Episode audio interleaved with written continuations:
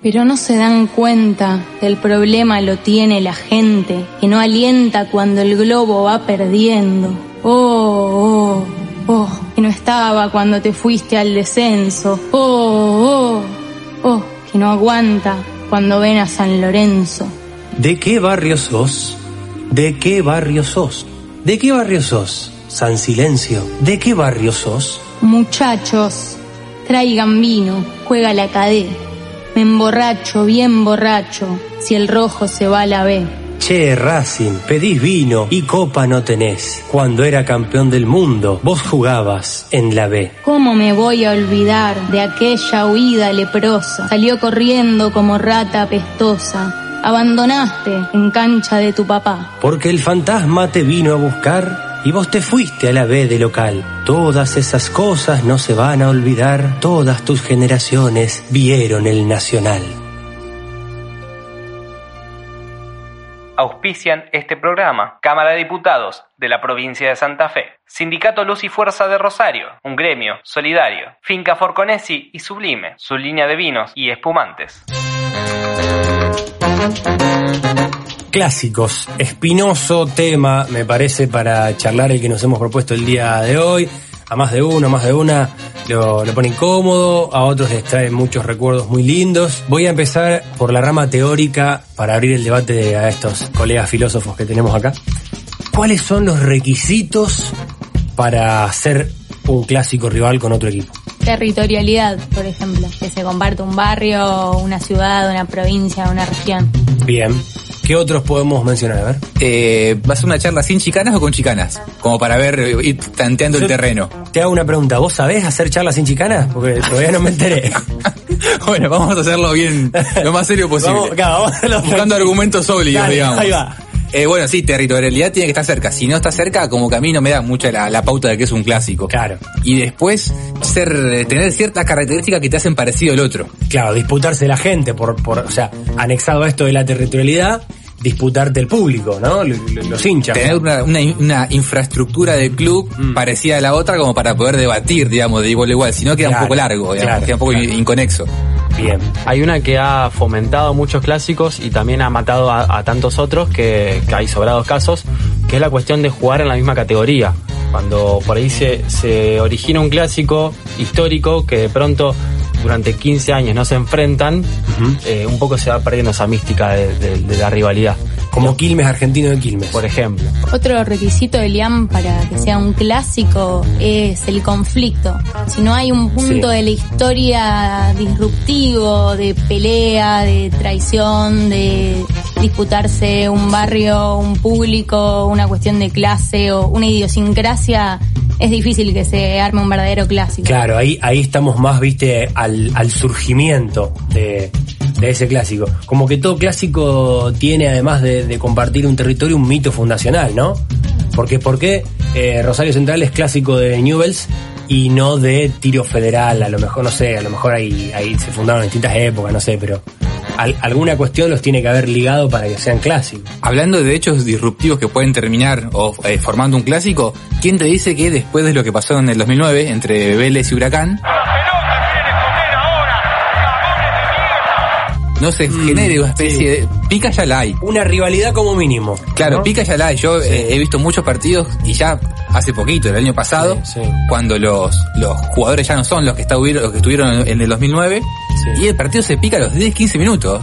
Es, es, increíble. No sé si habrá un, clásico porque Huracán ya tiene muy marcado que su clásico es San Lorenzo. Pero le convendría cambiarlo.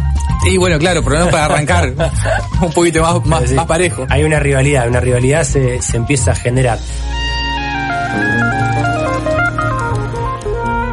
Acá estamos hablando mucho de lo que a nosotros nos gusta, de lo que queremos aportar, pero necesitamos un poquito de información concreta. Es por eso que vamos a presentar el dato con Mauro Weiss. Seis fueron las veces que Román escupió el pasto en su último partido en la bombonera. Gracias, Mauro. En este episodio queremos tratar un tema complejo, los clásicos. Los hay muy diversos en todo el mundo, cada uno con sus particularidades. Quisiera saber yo cuál es el que les interesa a ustedes y quisieran compartir aquí, por ejemplo. A mí me parece muy emocionante el clásico de Casablanca, el de Marruecos, entre el Raja y el Huidad. El Huidad es el rojo y blanco, se fundó primero en 1935 y tiene un juego, digamos, más asociado a lo táctico, a lo físico. El Raja, en cambio, que es verde y blanco, fue fundado en 1949 y su sistema depende más de lo técnico. ¿Y cuál sería la peculiaridad que tiene este clásico, por ejemplo? Es una rivalidad muy signada por la cuestión de clase y está marcada a fuego por la tradición. El Raja es, digamos, el más popular, el que tiene una tradición más popular y el Widad vendría a ser el de Elite. Y juegan ante multitudes impresionantes. Pueden buscar videos de las hinchadas en el clásico en YouTube. Son, no sé, 80.000 personas más o menos. Y lo curioso es que Afani Mohamed Ben Lassen, no lo voy a repetir, más conocido como Pere Chego, el padre del juego, que fundó y sacó campeón como DT 11 veces al Guidad, fue echado del club en la década del 50 y para no quedarse afuera del fútbol se incorporó al Raja. No te puedo creer. ¿Y el historial de estos equipos cómo está? El Raja aventaja 8 triunfos. Además ganó el primer clásico que jugaron entre sí. Y el máximo goleador del clásico también es del Raja, con 7 goles, Said Gandhi. La mayor goleada también es a favor del Raja, 5 a 1 en cuartos de finales de la Liga Nacional. Bien, eso entre ellos dos, digamos. Y en tema títulos, estrellas, ¿quién está arriba? En ese aspecto está peleado. Por un lado, el Guidad tiene 11 títulos nacionales y una liga africana. Y el Raja ganó 8 ligas nacionales, pero fue tres veces campeón africano. Y a diferencia de muchos clásicos argentinos, por ejemplo, en este ninguno de los dos equipos bajó de categoría. De hecho, se suelen disputar los campeonatos. Dato de color, pero ¿qué es, digamos, lo que tanto llamaría la atención en este clásico? Lo que es de verdad sorprendente es todo lo que Raja le canta a Huidad. Son canciones muy políticas y recalcan explícitamente que el derby es todo para esa gente. Acá mm, traje un fragmento. A ver. La traducción, por supuesto.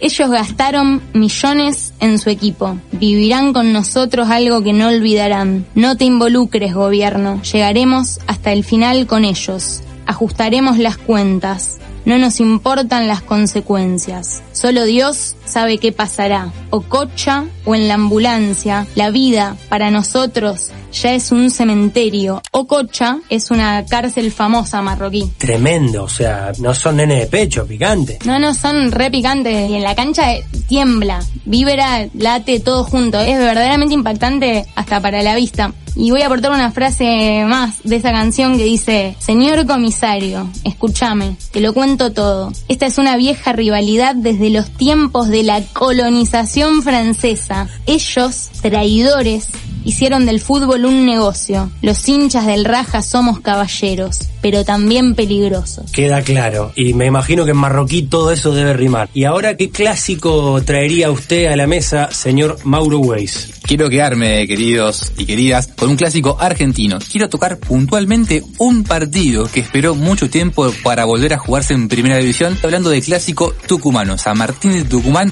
versus Atlético Tucumán. ¿Cuánto esperaron para enfrentarse? Se habían enfrentado en el 2013 por Copa Argentina, ganó Atlético 3 a 1. Pero la última vez que se habían enfrentado en primera fue en el Nacional de 1981, donde ganó San Martín 2 a 0. Situémonos en el 1 de diciembre de 2018 a las 19.20, donde empieza el partido que va a quedar en la historia. Después de 37 años, se juega un clásico tucumano en primera, y más de 35.000 almas, porque siempre en la cancha en 30.000, pero seguramente había más de 35, fueron testigos de un hecho histórico. A ver, a ver, ¿qué pasó ese día? Si Atlético ganaba, escuchen bien, quedaba puntero hasta el lunes que jugaba Racing. San Martín tenía solamente 16 puntos en 14 partidos y se ubicaba décimo séptimo en el torneo. Te nombro a algunos jugadores de tope de gama, como me gusta decir a mí, que jugaron ese partido. Juan Mercier, Mauro Matos, El Pulga Rodríguez en Atlético, Taca Bieler y Tino Costa en San Martín. Me lo estás vendiendo bastante bien, pero a ver, vamos a lo hecho. ¿Qué pasó? Escucha, el Pulga puso el 1 a 0 a los 10 minutos. A los 47 Barbona pone el 2 a 0 e imagínate la fiesta que se vivía en el José Antonio Fierro. Pero... Dos minutos después, Luciano Pons, hoy delantero de Banfield, descuenta 2 a 1. A los 73 minutos, Lucas Acevedo empata y tan solo dos minutos después, el inoxidable Tino Costa pone el 3 a 2. Desolación en el estadio y aguantar los trapos los últimos 15 minutos. El Ciruja, que perdía 2 a 0, dio vuelta al partido en solo 26 minutos. Con el triunfo de ese día, el Santos se fue por primera vez en el torneo de la zona de descenso. Tremendo, me imagino que ha estado picantito el partido ahí también. 31 faltas se cometieron en ese clásico, 14 de Atlético, 17 de San Martín, 9 amarillas sacó Fernando Rapalini ese partido y sobre el final, en el minuto 91, el defensor Leandro Butoni se fue expulsado en el equipo de Zielinski. Digamos que San Martín ganó un partidito importante, ¿no? A pesar de que ese mismo año San Martín descendió a la segunda división, cada aniversario, cada 1 de diciembre se recuerda esta victoria empapelando las calles tucumanas y a puro banderazo. En tu cara y en tu cancha. No descubrimos nada contando que todos los 24 de diciembre, estés donde estés, salvo por algunas excepciones, se celebra la Navidad. La Nochebuena de 1914, en plena Primera Guerra Mundial, tampoco fue la excepción. Y los soldados en ese entonces, a pesar de estar en medio de la que hasta ese momento fue la guerra más importante de la historia, no se iban a perder la oportunidad de darle la bienvenida a Papá Noel. Imagínese usted en su casa, en el trabajo o en donde sea que nos esté escuchando, el campo de batalla. De un lado las tropas inglesas, del otro las alemanas, con la orden, por supuesto, de matarse mutuamente. De repente, los alemanes empiezan a decorar sus trincheras con los colores navideños y a cantar Noche de una canción típica de esta festividad. Del otro, los ingleses replican este comportamiento cantando la misma canción, pero en inglés obviamente. De a poco el sentimiento de armonía comenzó a tomar forma y los soldados de ambos bandos dejaron los fusiles para compartir la noche en medio del campo de batalla. Intercambiaron chocolates, whisky, cigarrillos y hasta los botones de sus atuendos, en un hecho casi sin precedentes que nos escupe la cara lo absurdas que son las guerras. Seguramente usted estará pensando, qué linda la historia, pero ¿dónde entra la pelota? Bueno, en medio de este encuentro repleto de camaradería y respeto, los soldados aprovecharon para jugar un partidito de fútbol. Fíjese usted qué paradójico, jóvenes que posiblemente unos días más tarde estarían vaciando sus cargadores sobre el cuerpo del otro, del supuesto enemigo, esa noche se sintieron pares. Y en lo que pudo haber sido para muchos el último rato lúdico o de diversión en sus vidas, decidieron jugar al fútbol. Quizá usted pregunte cuánto salió este partido, por supuesto que ganó Alemania, que ganó 3 a 2. Son increíbles los alemanes, te atienden hasta en un partidito en medio de la guerra. Los ingleses, con la bronca fresca, no le iban a perdonar ni una a los alemanes después de la guerra. El clásico siguió picante durante algunos años hasta la aparición de un nuevo punzante llamado Adolfo, pero eso es para otro podcast.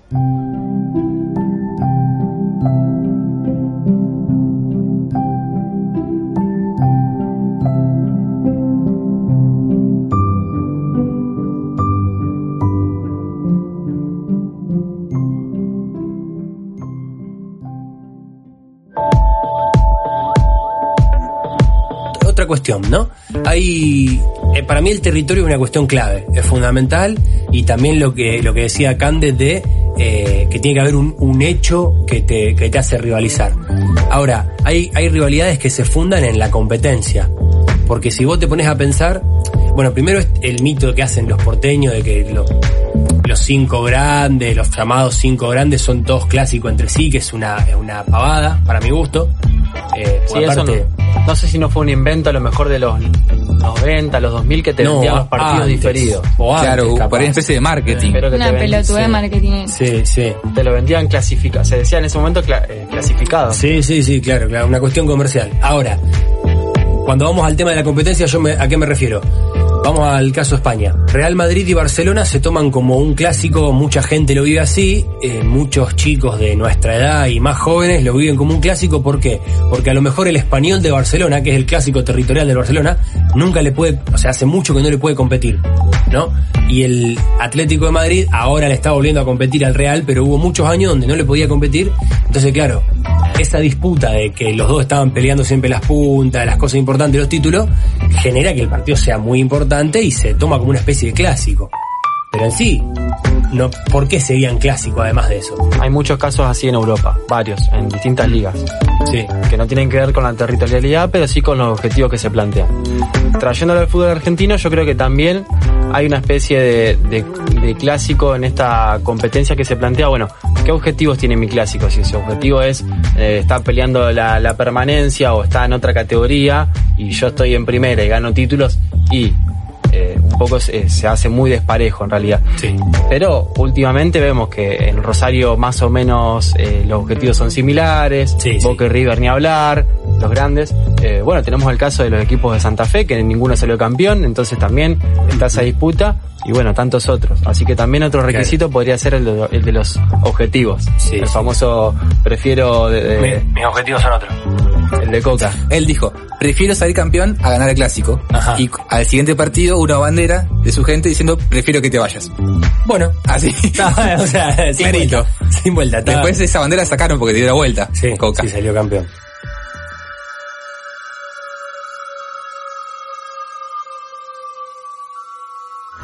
En torno a lo que dice Nacho, esta cuestión de si tienen mismos objetivos o no.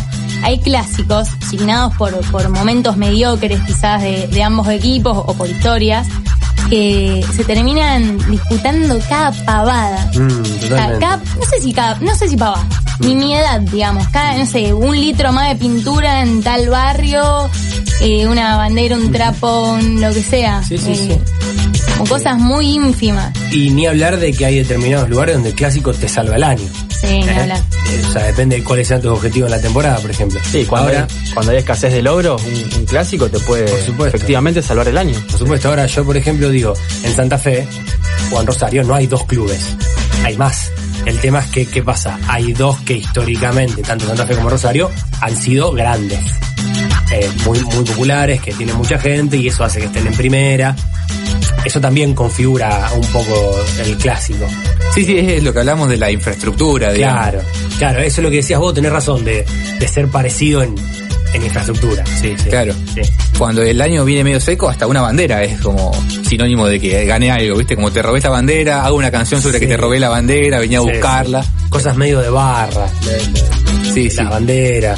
Sí, también yo creo que no se puede entender la historia de un club que tiene un clásico rival por fuera de la historia de esa disputa clásica. Mm. Un poco nos configuramos en parte a partir de esa relación. Totalmente, si ellos hacen una tribuna, vos vas a hacer lo que sea por hacer una tribuna. Eh, digamos, es como, como una cuestión de que también se mejoran entre los dos en, cierto aspecto, ¿no? Porque si yo lo, lo, veo mucho en, las ligas regionales, la liga casildense, por ejemplo, la que, la es de mi, ciudad natal, eh, donde en la ciudad de Casilda, que hay cinco clubes eh, por ahí, no se vive tan intensa la rivalidad en los clásicos, porque están todos más o menos en la misma línea y porque la- el público está dividido o porque quién sabe qué. En los pueblos, en Chavás, en Arequito, en los pueblos donde son dos clubes, eh, es terrible la rivalidad. Y si ellos hacen una tribuna, nosotros tenemos que hacer una tribuna. Si ellos salieron campeón, nosotros tenemos que salir campeón el año siguiente, porque si no nos quedamos atrás y es terrible. Si ellos hicieron pileta de natación, nosotros hacemos pileta de natación. En algún punto te mejora esa, esa rivalidad. Hay un, un rumor del 2009, cuando Independiente iba a inaugurar la mitad de cancha que inauguró, la mitad del estadio que inauguró, Sí. Que eh, Racing para tapar esa situación, supuestamente había una cortina de humo que es, se trataba de traer a Lothar Matthaus. Y Lothar Matthaus estuvo a punto de ser, supuestamente, según Racing, a punto de ser el técnico de Racing en 2009. Pero ¿para qué si Racing tenía una cancha entera, digamos? Pero para tapar la, la, la noticia de que Independiente, su clásico rival, iba a inaugurar su estadio. Claro. Lothar Matthaus no llegó nunca, supuestamente avisó desde Alemania que no iba a ir. Y medio que no. Claro, Con suerte se avisó, digamos. claro, y, y el rumor es que verdad nunca hablaron con Lothar Matthaus. Era solamente algo para tapar la noticia de que su clásico rival estaba haciendo un estadio a mitad de hacer, ¿no? Un saludo a Julio. A Lothar Matau le dijeron Racing, no tenía ni idea de lo que era Racing. Era Racing, la carrera, La carrera para Lothar Matthaus. ¿Cuántas veces en la vida quedamos como unos giles o unas gilas por no saber hablar con propiedad? Esos días se terminaron. Escucha lo que viene. Cuatro veces premiado segmento favorito de la RAE, bienvenidos a otro glosario de términos futboleros. Hoy, derby. Similar al clásico, el derby es un partido que enfrenta a dos equipos que comparten una rivalidad histórica. sea por ser originarios de la misma ciudad o región, por su importancia a nivel nacional o por antecedentes históricos entre ambas escuadras. Podemos tomar como ejemplo el derby madrileño entre el Real y el Atlético de Madrid, el derby de Manchester entre el United y el City o el derby entre el Estado de Israel y el Estado de Palestina. Desde hace más de 17 años vivimos con ataques constantes. ¿quién era el Cholo Simeone? El origen del término es incierto. Una de las teorías más aceptadas sostiene que fue heredado de una carrera de caballos llamada The Derby, fundada en el siglo XVIII por el doceavo duque de Derby en el Reino Unido. Como la carrera traía muchos locales que apostaban, se emborrachaban y se cagaban bien a trompadas, el nombre quedó ligado a cualquier evento deportivo que genere emoción y caos en partes iguales. Ahora, ¿qué distingue a un derby de un clásico?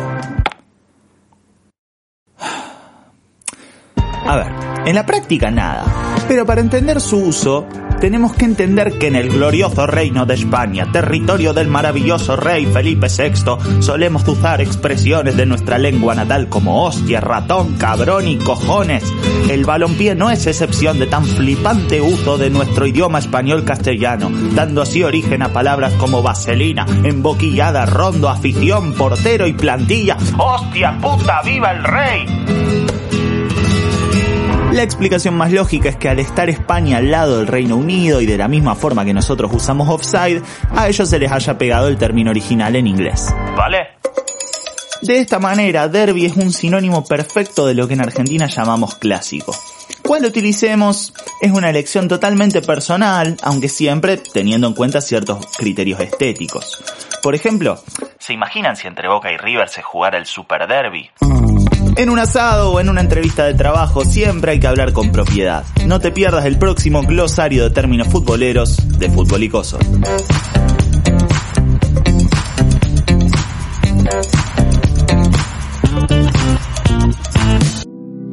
Hay casos, sobre todo en, Italia, donde los, los dos equipos son un clásico rival hacen de local en la misma cancha. El Milan y el Inter de Milán, Lazio y Roma, no sé si se me escapa algún otro, pero es un clásico donde la localía no vale nada.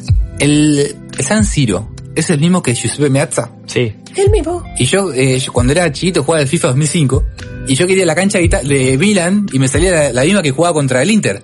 Y, no, entendía. No entendía por qué. Claro, dijo, viejo, hacete un estadio más, decía yo a eSports. Y era el mismo. Era el sí, sí, sí, eh, porque son estadios, digamos, comunales. No les jode a ellos, viste que Pirlo también jugó para varios clubes grandes, Slatan también, como que ellos no, no sé si hay tanto, tanto mambo como acá, digamos. Igual esos son más de la Italia opulenta, capaz que si decís, bueno, si ya mezclas Italia del sur, Italia del norte, ahí se ve un poco más como tradición hasta de clase. Bueno, Higuaín se fue del Napoli a Juventus y si no quedó muy bien parado. Quemaron la camiseta y vos decís, no sé, no, es un clásico. Pero bueno, ahí, ahí tenés esto tema que voy a traer a colación por nuestro querido amigo Maxi Gómez, Napoli-Juventus. Para él es un clásico y en, cierto aspecto puede serlo lo que, lo que decíamos antes, ¿cuáles son los requisitos para ser clásico? El Napoli-Juventus eh, tiene toda una, significación social, política, eh, económica del norte rico contra el sur pobre. Bafangulo Juve. Exactamente, exactamente. Y, y, eso, y por eso la importancia de Diego en Napoli, de, que, de llevar a un equipo del sur a lo más alto y qué sé yo. Y se, se empieza a vivir como un clásico por eso, porque hay bronca, o sea, los postergados le tienen bronca a los, a los careta, y a los careta les agarra mucha bronca cuando los postergados vienen a, tomar los lugares de poder. Entonces, se genera un clásico ahí también, se puede decir. Sí, sin ir más lejos, acá en Argentina, Boca San Lorenzo, que también por, por la rivalidad y por lo que es el historial, a veces en Buenos Aires lo toman como clásico. Esta en discusión, para mí no lo es, porque clásico hay uno solo. Claro pero cuando Ufarini se va a jugar a Boca, la gente de San Lorenzo lo ve como una traición. Como traidor. Y no es que se fue acá, fue a Totalmente. Boca. Al otro club de Angelici, digamos. Sí, sí, sí.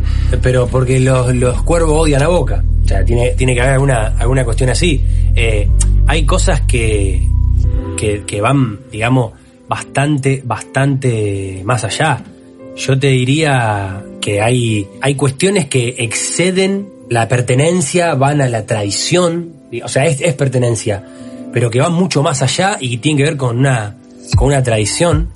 Eh, yo, por ejemplo, conozco el, caso, vuelvo a traer los pueblos, pero... Porque vos sos de pueblo, Leandro. Sí, sí, sí, no, aparte porque me, porque es un, es un fútbol muy lindo, muy pujante, la gente se ocupa mucho, digamos. Está bueno. Un saludo a, a, A- a- un saludo a, los pueblos, a los pueblos. Está Eh, lindo traerlo. tengo un, un, un amigo de Arequito, eh, hincha de 9 de julio, que cuya compañera de vida con la cual tuvo una hija es hincha del grano, o sea, la veré enfrente. Tuvieron una hija y obviamente que estaba siempre la joda de, eh, mirá si te sale de grano, qué sé yo. Y él, hay algo que lo dice y lo dice en serio, supongamos que el apellido de mi amigo es Pérez, por, por decir un apellido. Él dijo, bueno, si sale hincha de Belgrano, llevará el apellido de la madre, no existe un Pérez hincha de Belgrano. Aparte, como no ha existido un Pérez hincha de grano, seguramente existe. Este, nada, o sea, no, yo, pongo Pérez para no decir el apellido de él, ¿me entendés? Pero eh, es como que él, él dijo, "Es imposible que haya alguien en mi familia hincha de Belgrano. Entonces, si, si sale hincha de Belgrano, llevará el apellido de la madre. Yo estoy muy a favor de, en cuanto a eso, de que nadie le venga a asignar el, el club al hijo que nace.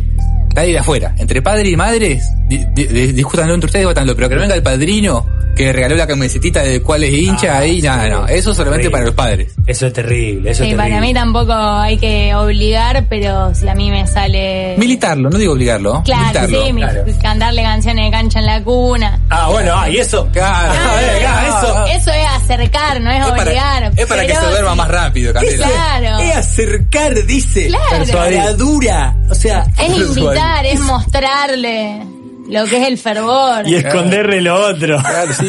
Y Prendérselo si- fuego, más y que si con- sale el clásico rival, bueno, se tendrá que cambiar el apellido. Ah, Ahora este, te puede ahí está. cambiar de nombre, apellido. Según la promesa que hizo el Kun Agüero cuando se fue de Independiente, ya debería haber vuelto al club de Avellaneda hace 1644 días. Tengo una trivia para traerles. Acá está nuestro CM, coordinador y amante de reventarla toda ahí en la entrada de Rosario. No sé a qué te referís. Eh, bueno, sabemos que Nacho tiene como un gran gusto por el juego y el azar, ¿no? Y, y cuando puede... Ah, Ah, no, Y pero cuando puede- Está prendiendo fuego. Ah, bueno, pero es un... Bueno. Es un gusto que se da. Bueno, bueno, vamos. Lo sumamos para- ¿Qué, qué trajiste jueguito? Sí, traje un jueguito, una trivia acá para que jueguen entre ustedes. Eh, goleadores históricos de los clásicos. A ver.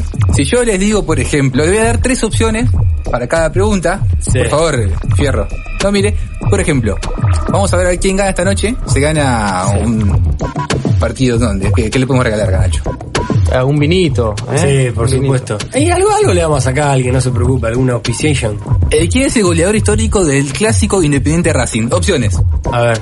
Ya sé. Ah, sí no va. Ya sé. A ver, a ver, digo las opciones. Sí. Respondo primera. Dale. Ricardo Bocini, Arsenio Rico, Lisandro López. Erico.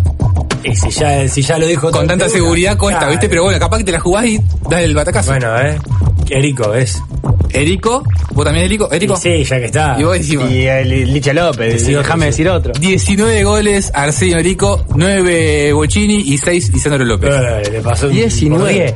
Bueno, vamos, vamos a otra. vamos. Manchester City, Manchester United. Sí. Opciones: Sergio Agüero, Sí. Wayne Rooney, Eric Cantona. Eh, Cantona, porque lo quiero mucho, ¿no? Rooney. Rooney.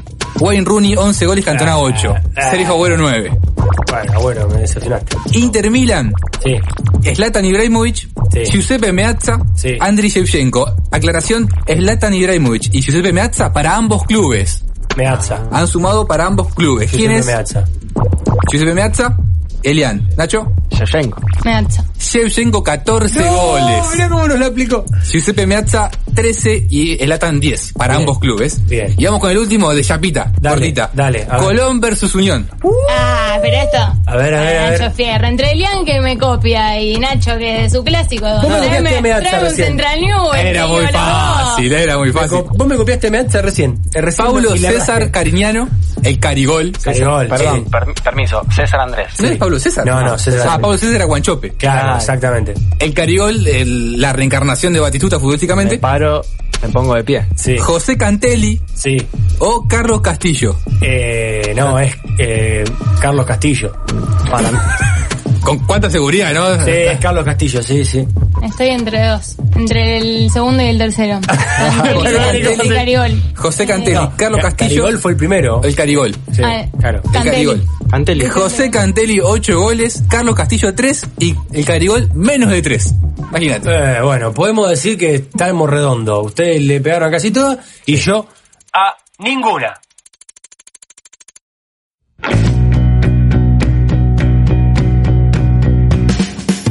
Estaba pensando que quizá a nosotros nos convendría tener un clásico rival. ¿No? Puede ser. Al- El- algún, algún otro podcast para cagarnos a piñas, sí. Eh, algún, podemos buscar en Spotify algún podcast eh, de fútbol Sí. que tenga ya mucha audiencia más que la nuestra y ahí también, viste, Ah, agarrarnos y a- un poquito. un poco, Sí, sí, viste. sí. Como hacía Pergolini con Tinelli, que tenía menos rating y lo mataba él para, viste, otro clásico, sí que también de nu- Televisión. Nunca lo había pensado eso. A propósito del tema, no quiero irme sin retractarme, que si maternara no le quitaría el apellido, si, si es del clásico rival, pero tampoco me podría resistir de decirle hijo mío. Así que Bueno. mejor no materno. Mira, podés no quitarle el apellido, pero sí de palabra. Eh, vos, Eh, soy políticamente no- incorrecto, viste. No soy más tu madre, no soy más tu padre. Ahí está. ¿Sí? Así más o menos, sí, sí, sí. Con ese énfasis. Yo coincido con Candela. Candela, vos sos del club A. Saquémonos las, las máscaras. Vos sos del club A. Uy, a Tu veces hijo o hija. pero bueno. ¿De qué va a ser? Bueno, sí, sí, sí, sí. Bueno, po- Por momento, pero ¿quién no? eh, claro, un, claro. Un, un eufemismo nada más, no se lo tome personal. Tu hijo o hija del club A, no, no le otra. No, está. no como Agüero que es, es de Independiente y permitió que su hijo sea de Boca por, eh, por el Diego. Bueno, pero no fue de Racing ni por el Diego. Y bueno, sí, Hombre. es tu hijo. Ah, ve, ve, el nieto del Diego. Y los dos militos, porque existen dos militos, Uh, Mauro, vos sabés, ¿no? vos sabés que existen uno es de. Racing independiente. Hay un milito que de 13 clásicos eh, ganó solamente dos. Si ese no ustedes consideran el, el único, ya eh, es un problema de, de estadística más que nada. El único no. Bueno, hay uno que tiene una calle, hay que decirlo. Ajá. Y, y Pocos títulos, pero una calle.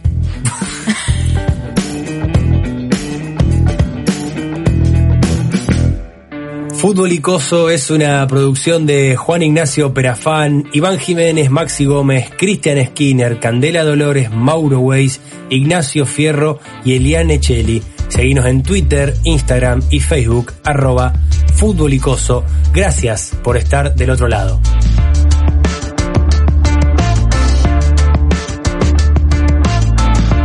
Auspician este programa. Cámara de Diputados de la provincia de Santa Fe, Sindicato Luz y Fuerza de Rosario, un gremio solidario, Finca Forconesi y Sublime, su línea de vinos y espumantes.